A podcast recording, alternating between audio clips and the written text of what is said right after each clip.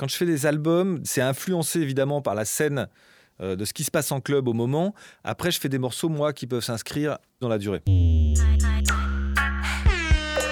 Beatmakers, la musique se crée dans l'ombre. Beatmakers, les plus grands producteurs français racontent la création d'un classique de leur discographie. Beatmakers, breaking down beats. Étienne de Crécy. Par quoi on commence pour faire danser la planète?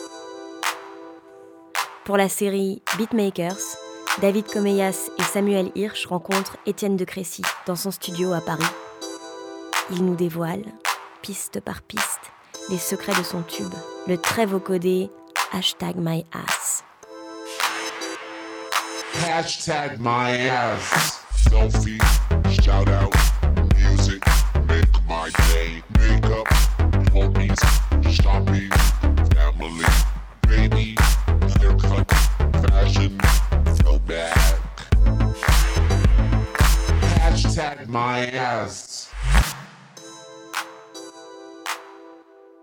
Alors je siffle jamais de trucs dans la rue, moi. J'ai pas pas d'imagination de musicien. C'est vraiment, c'est quand je suis confronté à mon matériel que l'inspiration vient. Euh, donc en général, euh, effectivement, je cherche d'abord sur des synthés ou un son ou un truc comme ça. Et là, il se trouve que sur ce morceau-là, justement, l'idée de départ, c'était les claps. Il y a les claps de 808. Il y a des claps que j'ai enregistrés moi-même. Et en fait, l'idée que j'avais eue, c'était ça. C'est-à-dire la réverb des claps, l'ai enregistré et je l'ai coupé. Parce que d'habitude, quand tu mets une longue réverb, ça dure pendant très longtemps euh, et en fait, ça mélange de sons. Et là, je m'étais dit, en fait, l'idée de ce morceau-là, c'était ça. Je m'étais dit, à chaque fois, sur le kick d'après, la réverb s'arrête.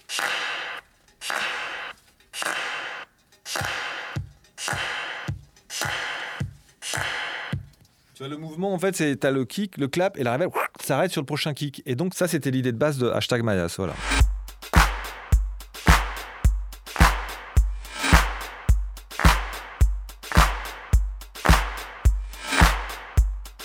Et ensuite, voilà, une fois que j'ai fait ça, j'avais ces claps. En général, je fais un beat tout simple, le kick est toujours sur tous les temps. Là, c'était le, beat que j'ai fait avec la DMX. Oberheim, c'est une boîte à rythme euh, qui a une caisse claire extrêmement particulière. Je te la fais écouter. Ça, c'est la boîte à rythme que j'utilise en ce moment. Voilà, j'ai fait le Super Discount 2 et les morceaux du Cube, c'était beaucoup de TR 909 ou des trucs comme ça. Et là, celle-là, elle a un son. euh, la DMX, elle a un truc particulier. C'est une boîte à rythme qui sonne très rock. Je sais pas, là en ce moment, elle est dans mon setup, j'utilise beaucoup.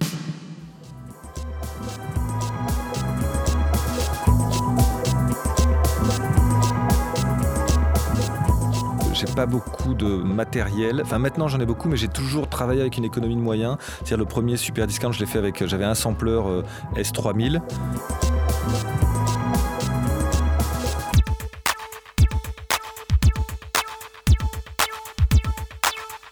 Le Super Discount 2, j'ai acheté des synthés, des boîtes à rythme. Alors là, j'ai acheté que du truc Roland, c'est-à-dire les TR-808, 909, les basslines TB303 là. Et donc voilà, j'avais, euh, j'ai travaillé que avec ce matériel-là. Et euh, là, pour le Super Discount 3, effectivement, j'ai travaillé avec euh, peu de matériel. Euh, Je peux te dire, il y a juste la DMX justement comme euh, boîte à rythme. Euh, voilà. Et après, par contre, la nouveauté du Super Discount 3, c'est que j'ai recommencé à utiliser des samples que j'utilisais plus du tout dans le Super Discount 2 ou dans le, ce que j'ai fait avec le Cube. Mais là, c'était un peu la jonction des deux. Je me suis dit, tiens, je remets des samples dans ma musique. Nous, on a commencé. Donc, moi, j'ai découvert vraiment avec la techno. Donc, euh, les premiers disques que j'ai écoutés, c'est beaucoup Underground Resistance et tous ces trucs-là. Euh, beaucoup de morceaux acides et tout.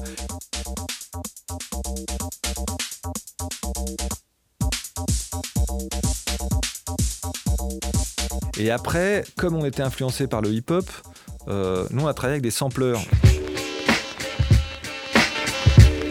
Les producteurs de la French Touch, si tu veux, tous étaient des fans de hip-hop, c'est-à-dire le hip-hop était très gros à cette époque-là. On a tous écouté du hip-hop, tout le monde essayait un peu de faire des morceaux aussi de hip-hop ou des trucs comme ça. Donc il y avait une, une grosse influence. Trap Cold Quest, euh, les euh, Beatnuts, il y avait euh, Gangstar, il y avait. Et donc quand on a fait avec Philippe, euh, avec Philips Dar l'album de Motorbass, c'était très influencé hip-hop, c'était fait avec que avec des samples, il n'y avait pas de synthé. Super Discount 1 et Tempo Vision, c'est pareil, il n'y a pas de synthé, c'est que des samples. Et du coup, le fait d'utiliser des samples, ça a ramené cette musique électronique vers un truc plus connu où les gens, le grand public, si tu veux, ça a été plus facile d'écouter un disque de Motorbass ou de Super Discount que les disques de Model 500 ou Juan Hodgkins. euh, tu vois, il y avait le son, bon, il était en boucle. La nouveauté, c'était le fait que c'était un cycle, si tu veux. Mais par contre, les sons étaient plus, euh, plus abordables. Donc c'est vrai que je pense qu'il y a eu un espèce de succès parce que la musique était plus accessible. Et nous, c'est vrai que aussi ce truc-là, la découverte de, tu prends un sample de jazz ou de funk, tu le mets en boucle, tu mets un beat dessus et genre c'est tout de suite cool. C'était super, on a découvert ça. Moi, j'ai adoré ça, c'était super.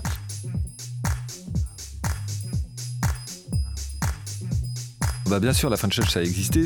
Il y a quand même eu euh, ce moment où la musique française est devenue, euh, a, commencé à exister sur l'échiquier mondial alors qu'elle n'existait pas avant. Ça date euh, ces années-là, quoi, 95, 96. Ça a commencé là. Mon analyse à moi, c'était qu'on faisait de la, de la house music avec attitude. J'ai l'impression que c'est ça qui ressort, mais c'est vrai qu'au bout d'un moment, voilà, ça, ça a un peu tourné en rond.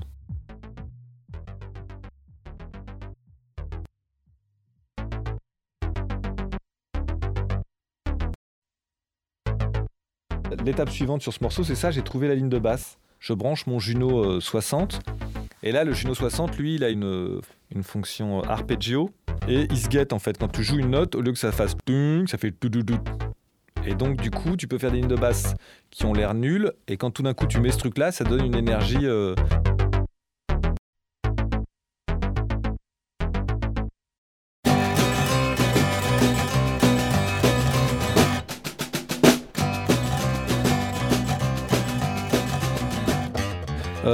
moi, je crois que c'est les violentes femmes qui m'ont donné envie de, jouer de la basse. J'ai commencé la musique en jouant, de la basse, et c'est vrai que c'est les disques de violentes femmes qui me qui m'ont dit ah ouais cool, on va faire un groupe. Moi, j'ai commencé la musique en étant punk, ouais, bien sûr. Mes premières, euh, mes premières euh, émotions musicales, c'était, elles étaient d'abord parce que on pouvait se déguiser en punk. Let me go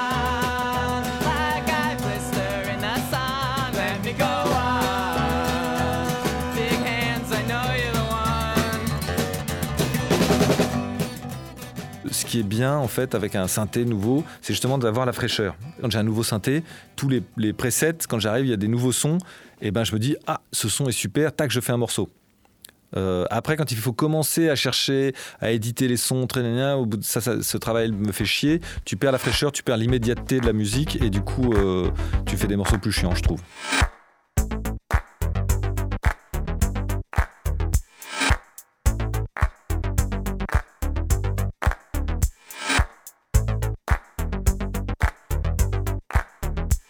Mes beats ils sont hyper simples, c'est toujours le kick qui est sur tous les temps et les snares sur le 2 et le 4. Putain, putain, c'est toujours ultra simple. Tu vois ce que je veux dire C'est pas. euh, Et en fait, le truc, c'est que moi, j'aime ça. Tu vois ce que je veux dire? Quand je mets ma boîte à rythme et que je fais un synthé comme ça, et ben, en fait, je suis capable d'écouter ça des heures. La- la manière que j'ai travaillé, en vrai, c'est que j'arrive, je fais un beat comme ça et quand j'ai trouvé la basse, avant de faire quoi que ce soit, je vais passer une journée entière à écouter ça en boucle et à kiffer.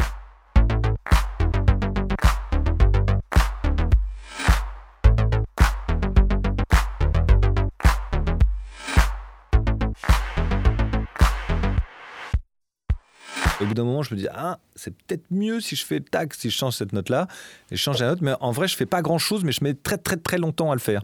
Ce qui fait que je sais que le morceau, il supporte un million d'écoutes, si tu veux.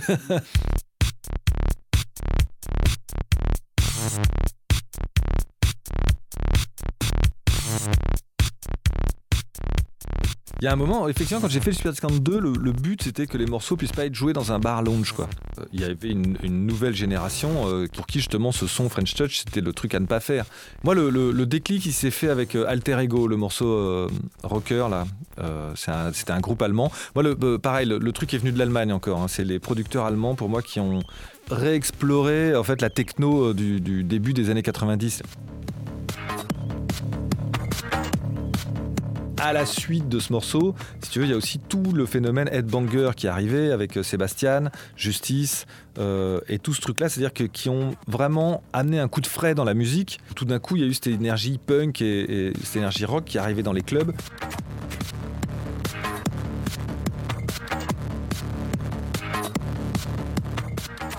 Tous les gens, ils ont appris à faire les morceaux, les synthés dans les distos, les trucs comme ça. Donc tout d'un coup, tout le monde fait exactement le même son. Et puis après, tu as les Américains qui arrivent là-dessus, qui le, le caricaturent encore plus, ça donne l'EDM. Et donc effectivement, il y a un moment où tu, tu dis, bon, bah, ça, on laisse tomber.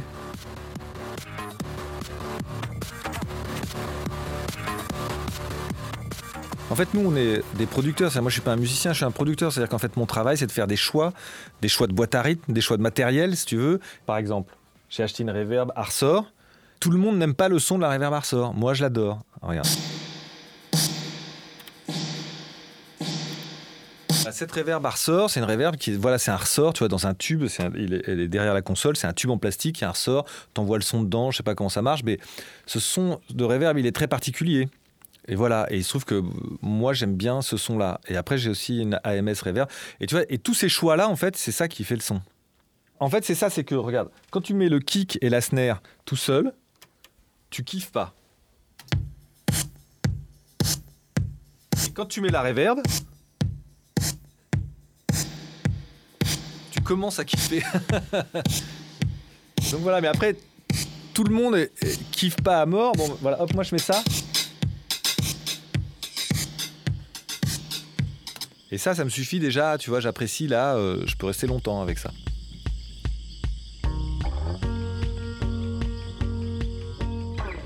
Assez souvent, justement, le, fait, les, les morceaux qui sont les plus simples sont les plus durs à faire, en fait, justement, parce que tu as ce truc-là, il faut que. euh, euh, il faut que ça tienne le coup, quoi. J'ai travaillé avec Baxter Dury parce que j'adore ses albums, et ses albums, c'est d'une simplicité époustouflante, quoi.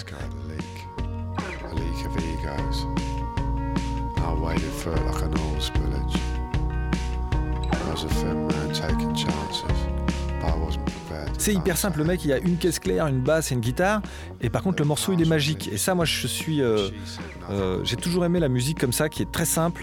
Euh, pas beaucoup produite. J'aime pas tellement quand, en plus, mon travail, ça a été d'être ingénieur du son et tout.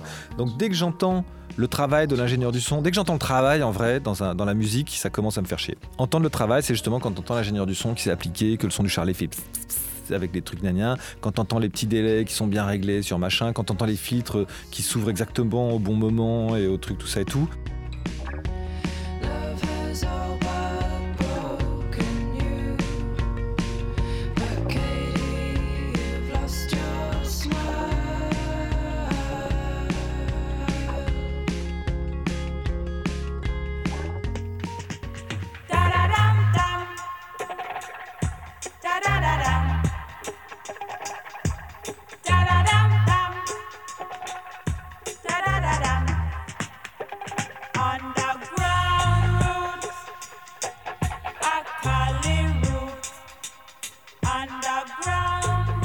Moi j'aime bien justement, je, parlais de Lee Scratch Perry, comme ça en fait t'écoutes comment c'est produit, comment c'est mixé, les sons sont très simples, quand il y a une reverb, t'entends la reverb, si tu veux, c'est pas une petite reverb, nana, c'est dans la reverb énormément.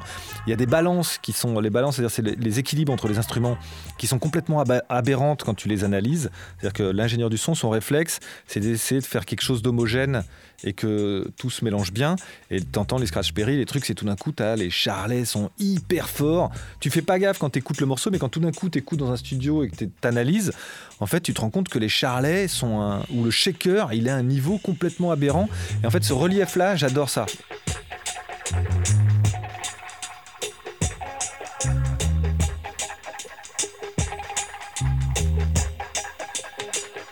C'est bizarre, j'écoute pas de dub, mais la manière dont est mixée cette musique-là, c'est un truc euh, qui m'inspire beaucoup.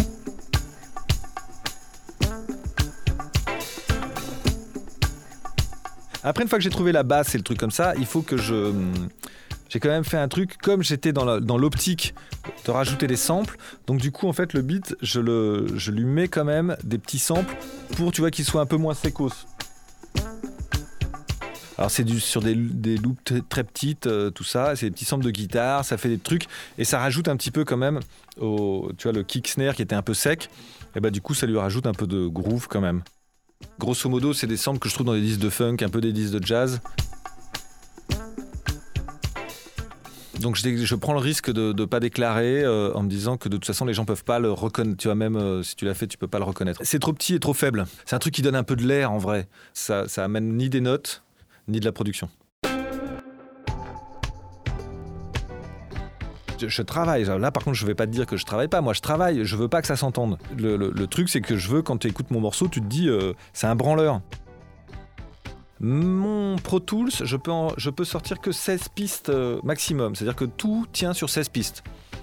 Et donc c'est là où tu peux pas entendre le travail. C'est-à-dire qu'il y a beaucoup d'albums maintenant qui sont mixés, c'est 48 pistes, voire beaucoup plus. Il y a des gens qui mettent 96 pistes de, de son. Moi, il n'y en, en a pas plus de 16.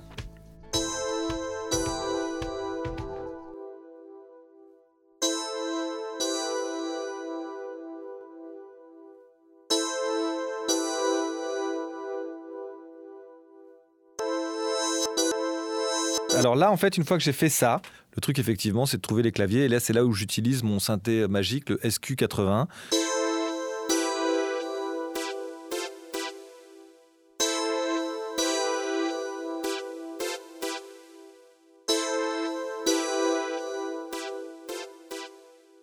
Il n'y a pas d'oscillateur dedans, c'est des wavetables, c'est-à-dire c'est des, des petits samples qui sont mis en boucle. Et par contre, après, ça passe à travers toute une architecture de filtres et tout ça qui est analogique. En fait, lui et le Juno 60 qui fait les basses, le, le SQ, c'est lui qui donne vraiment la couleur du Super Discount 3. J'ai utilisé sur tous les morceaux cette couleur en même temps digitale, en même temps analogique. Et donc voilà, le synthé. Moi, je, joue très mal, tu vois. La basse, c'est pour ça que je mets le truc qui fait le get, là, qui fait tout, tout, tout, comme ça quand je, quand je joue mal. Après, j'enregistre ça en midi. Et en fait, après, le truc harmonique, c'est pareil, je connais pas les accords, je connais pas les notes, je sais pas ce que c'est. Et donc, en vrai, je, je trouve un son cool et je cherche. Ça peut prendre beaucoup de temps aussi. Je suis un producteur, plus que bidouilleur, parce que là maintenant ça va, ça fait 20 ans que je bidouille, donc euh, je suis un producteur, mais je suis pas un musicien. Euh, Enfin, dans le sens, j'ai aucune virtuosité. Je sais pas, euh, tu vois, quand je joue, je trouve à peu près des notes. Pourquoi cette note-là, elle est juste, elle est pas juste, elle est fausse, tout ça et tout, c'est hyper empirique. Moi, je suis pas virtuose, je sais que je le serai jamais. Si tu veux, j'ai joué d'un instrument quand j'étais jeune, je jouais de la basse, j'ai joué pendant des années, j'ai tout jamais progressé. Donc, je, je sais que c'est un combat perdu d'avance. C'est pour ça que je me lance pas dedans. Après, je pense que normalement, ça peut aider quand même aussi à aller plus vite, plus loin.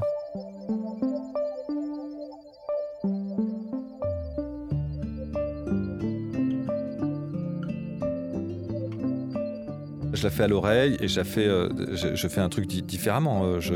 C'est pas de la fausse modestie, hein, c'est juste le truc, effectivement. Ce truc-là, de hyper bien joué, euh, non, je le fais, pas. Et en vrai, j'en ai pas besoin.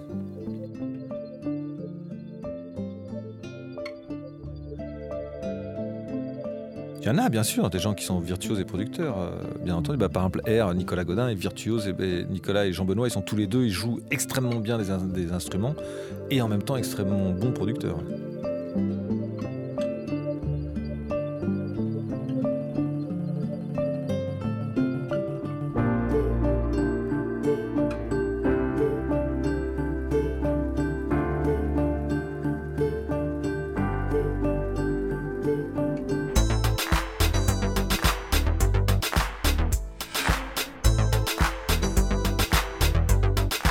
On avait tout le morceau. Une fois que j'en suis là, en général, il y a Alex Goffer, qui est mon voisin de studio, qui a son studio juste à côté, et euh, qui passe et qui me donne euh, son avis et qui dit euh, ouais c'est pas mal mais à mon avis là il faut que tu ailles un peu plus loin parce que juste un instru comme ça c'est cool mais ça fait un peu morceau t'as un synthé années 80 voilà ça c'est un moment extrêmement important du processus de création. C'est le moment où Alex me dit pas mal mais bosse encore un peu faut qu'il y ait un truc plus caractéristique, tu vois, que le morceau on le reconnaisse plus que ça. Et donc là, c'est là où je me dis, bon, bah, je, vais, je vais essayer de mettre des voix. Parce que souvent, dans les morceaux électroniques, tu, où tu samples des voix, où tu rajoutes des voix et tout, c'est ça qui donne un côté euh, qui fait que tu reconnais le morceau, en fait, qui lui donne une particularité. Et donc là, à ce, à ce moment-là, je cherche des voix et je cherche des samples. Je trouve rien qui va. Hashtag my ass. Et là, tout d'un coup, j'essaie une voix d'ordinateur. En fait, il se trouve qu'il y a dans les voix des Mac, là, ils ont fait une nouvelle voix, un mec qui s'appelle Soul. Et la voix, alors, est-ce que je l'ai là euh, L'ordinateur, tu lui dis euh, Hashtag my ass. hashtag malaise et il le dit avec cette voix-là. Alors que tu sais, d'habitude, les voix d'ordinateur, elles étaient vachement genre un ordinateur. Et celle-là, euh, je la trouvais assez marrante et je me suis dit, ah ouais, cool. Et en fait, du coup, voilà, c'était avec mon portable, j'essaye ça Et j'écris un texte en fait, et après j'écris plein de mots et j'essaie, tu vois, je fais bass, feel the bass, feel the vibe, tout ça. Puis après, au bout d'un moment, tu dis, bon, même si ça marche bien sur le morceau, tu dis, je vais pas faire un morceau avec ça comme euh, top line, là, on va trouver autre chose. Et puis, euh, j'aime bien, si tu veux, j'aime bien les trucs de nerd internet. Le moment où tu vois le hashtag, tu dis, mais pourquoi les gens ils mettent un hashtag et que tu comprends que c'est le truc, c'est le mot-clé, que ça te permet les, ces espèces de codes de réseaux sociaux. J'aime bien ce côté subculture. Donc, je suis allé sur des programmes où il y avait les stats euh, Instagram, en fait, pour voir les mots-clés les plus utilisés sur Instagram. Et donc là, j'ai choisi, tu vois, les 50 premiers et je me suis dit, ça va être les paroles de la chanson. Sky, love, hot, cool, fun, beach, Et alors, la voix telle qu'elle, euh, attends, je vais te la mettre dans le morceau, tu vas voir. Hop. Selfie, homies, shout out, make my day, makeup, girls, music, family. Et tu te dis, ouais, ok, euh, c'est pas mal, mais c'est pas super. Et du coup, après, je mets dans Melodyne. Et là, dans Melodyne, je peux changer les notes, en fait. C'est-à-dire que la voix de l'ordinateur, je vais faire changer les notes, je change un peu le timing et euh, je change le formant, c'est-à-dire ce qui fait que la voix est grave ou aiguë. Et donc là, une fois que je change le formant, ça fait ça.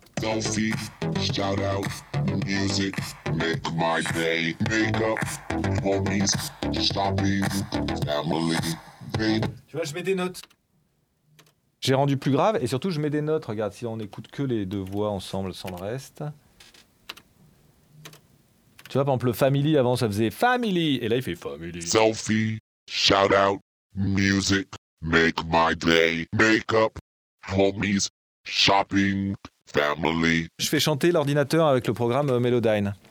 Et ça lui donne un espèce de truc qui c'est moins facile à identifier si c'est euh, ordinateur, vocodeur, un truc comme ça. Cat, cool, girls, fun, food, beach, nail art, friends, smile, show, boy, trouble, beach, amazing, night, friends, hot, happy, boy, summer, smile, beautiful, tired, drunk, cute, sunset, no filter. Il y a un élément effectivement qu'on n'avait pas vu, c'est à ce moment-là, là ici, c'est le break. Il faut pas, si possible, pas de descente, il faut surtout des montées en fait. Il faut trouver des trucs qui fait que ça relance la danse en fait. Donc euh, il y a deux manières de faire relancer la danse. C'est ou bien tu fais un break si tu veux, euh, et puis euh, tu fais une montée, et ça repart. Et là il y est, il est en fait dans le morceau.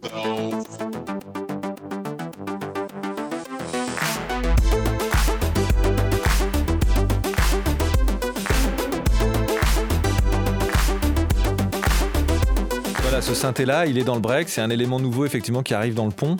Et c'est celui qui fait la montée. C'est-à-dire qu'il y a un moment, effectivement, où euh, j'ouvre le filtre et après, bam, le, le beat repart et ça fait que ça relance la danse.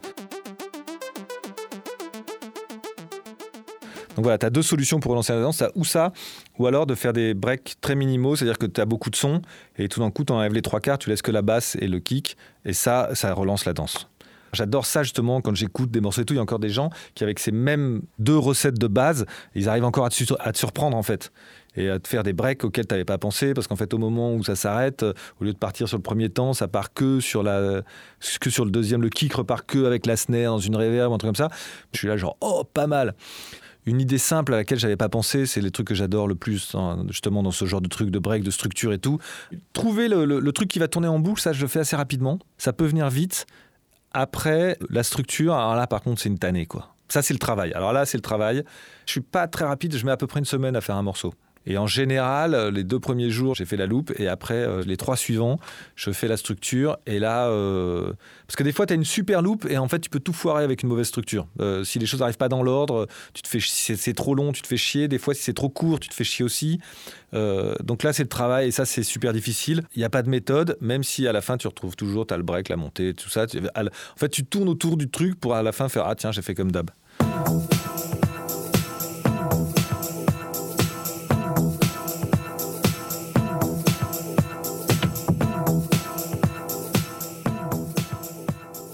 Et là, au début des années euh, 2010, euh, il y a eu ce truc effectivement où les jeunes qui sont arrivés, ils ont vu euh, tous les autres producteurs faire des trucs super euh, et eux ils se sont dit non, non, ça c'est relou. Mais c'est toujours pareil, tu vas en club, il y a un moment où t'en as marre de te prendre des claques, ils ont voulu des caresses, et il y a eu un retour à la house music euh, au début des années 2010 et qui fait qu'il y a plein de jeunes qui sont mis à faire de la musique et qui, ont été inspirés finalement par la musique qu'on faisait nous au, début des années, euh, 90.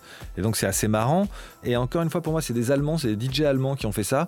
Les gars qui ont repris des boucles euh, de disques de funk ou de disques de jazz euh, avec un beat très simple dessus. Et les gars avaient la fraîcheur de trouver ça cool. C'est-à-dire que moi, je peux plus faire un morceau comme ça. Euh, parce que j'en ai déjà fait plein, parce que tu vois, c'est pas euh, si j'ai juste une loupe et un beat, je me dis oh, euh, il manque quelque chose. Alors que les gars, ils ont 20 ans, ils font ça et ils avaient et, ce truc-là, c'est assez marrant parce que c'est le même. T'entends dans le morceau la candeur du gars qui dit waouh, c'est trop cool et qui touche à rien et ça tourne comme ça, c'est super.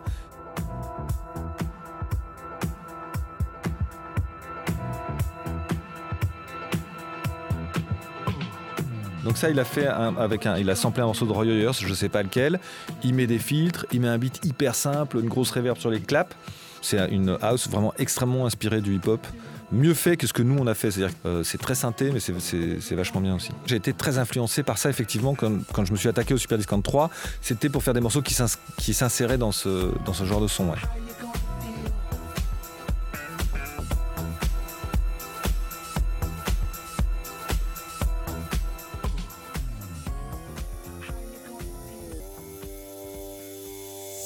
Le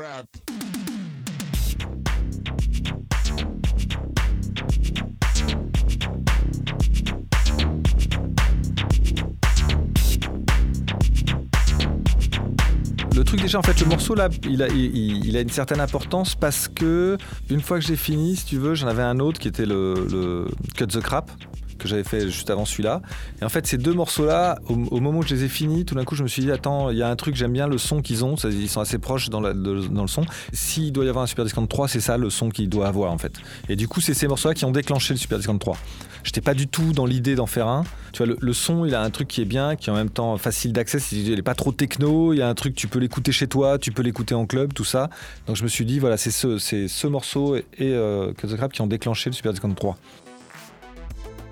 Après les retours qu'il y a eu, celui-là, il a un truc particulier, il est hyper lent. Et en fait, quand je joue en club, ça fait danser les gens. euh. Et donc c'est vrai que celui-là, j'arrivais à le passer même après des morceaux assez techno et tout. Quand je mets celui-là, ça faisait une rupture. Et euh, par contre, le son, il fait que les gens, ils dansaient quand même vachement sur ce morceau en club. Si tu veux, là, je sais maintenant que quand je joue ce, ce morceau-là, il est plus tube que les morceaux du Super Discount 3 qui passent à la radio, si tu veux. Tu vois, quand je joue, par exemple, You en club, j'ai moins de réaction que quand je joue hashtag Mayas.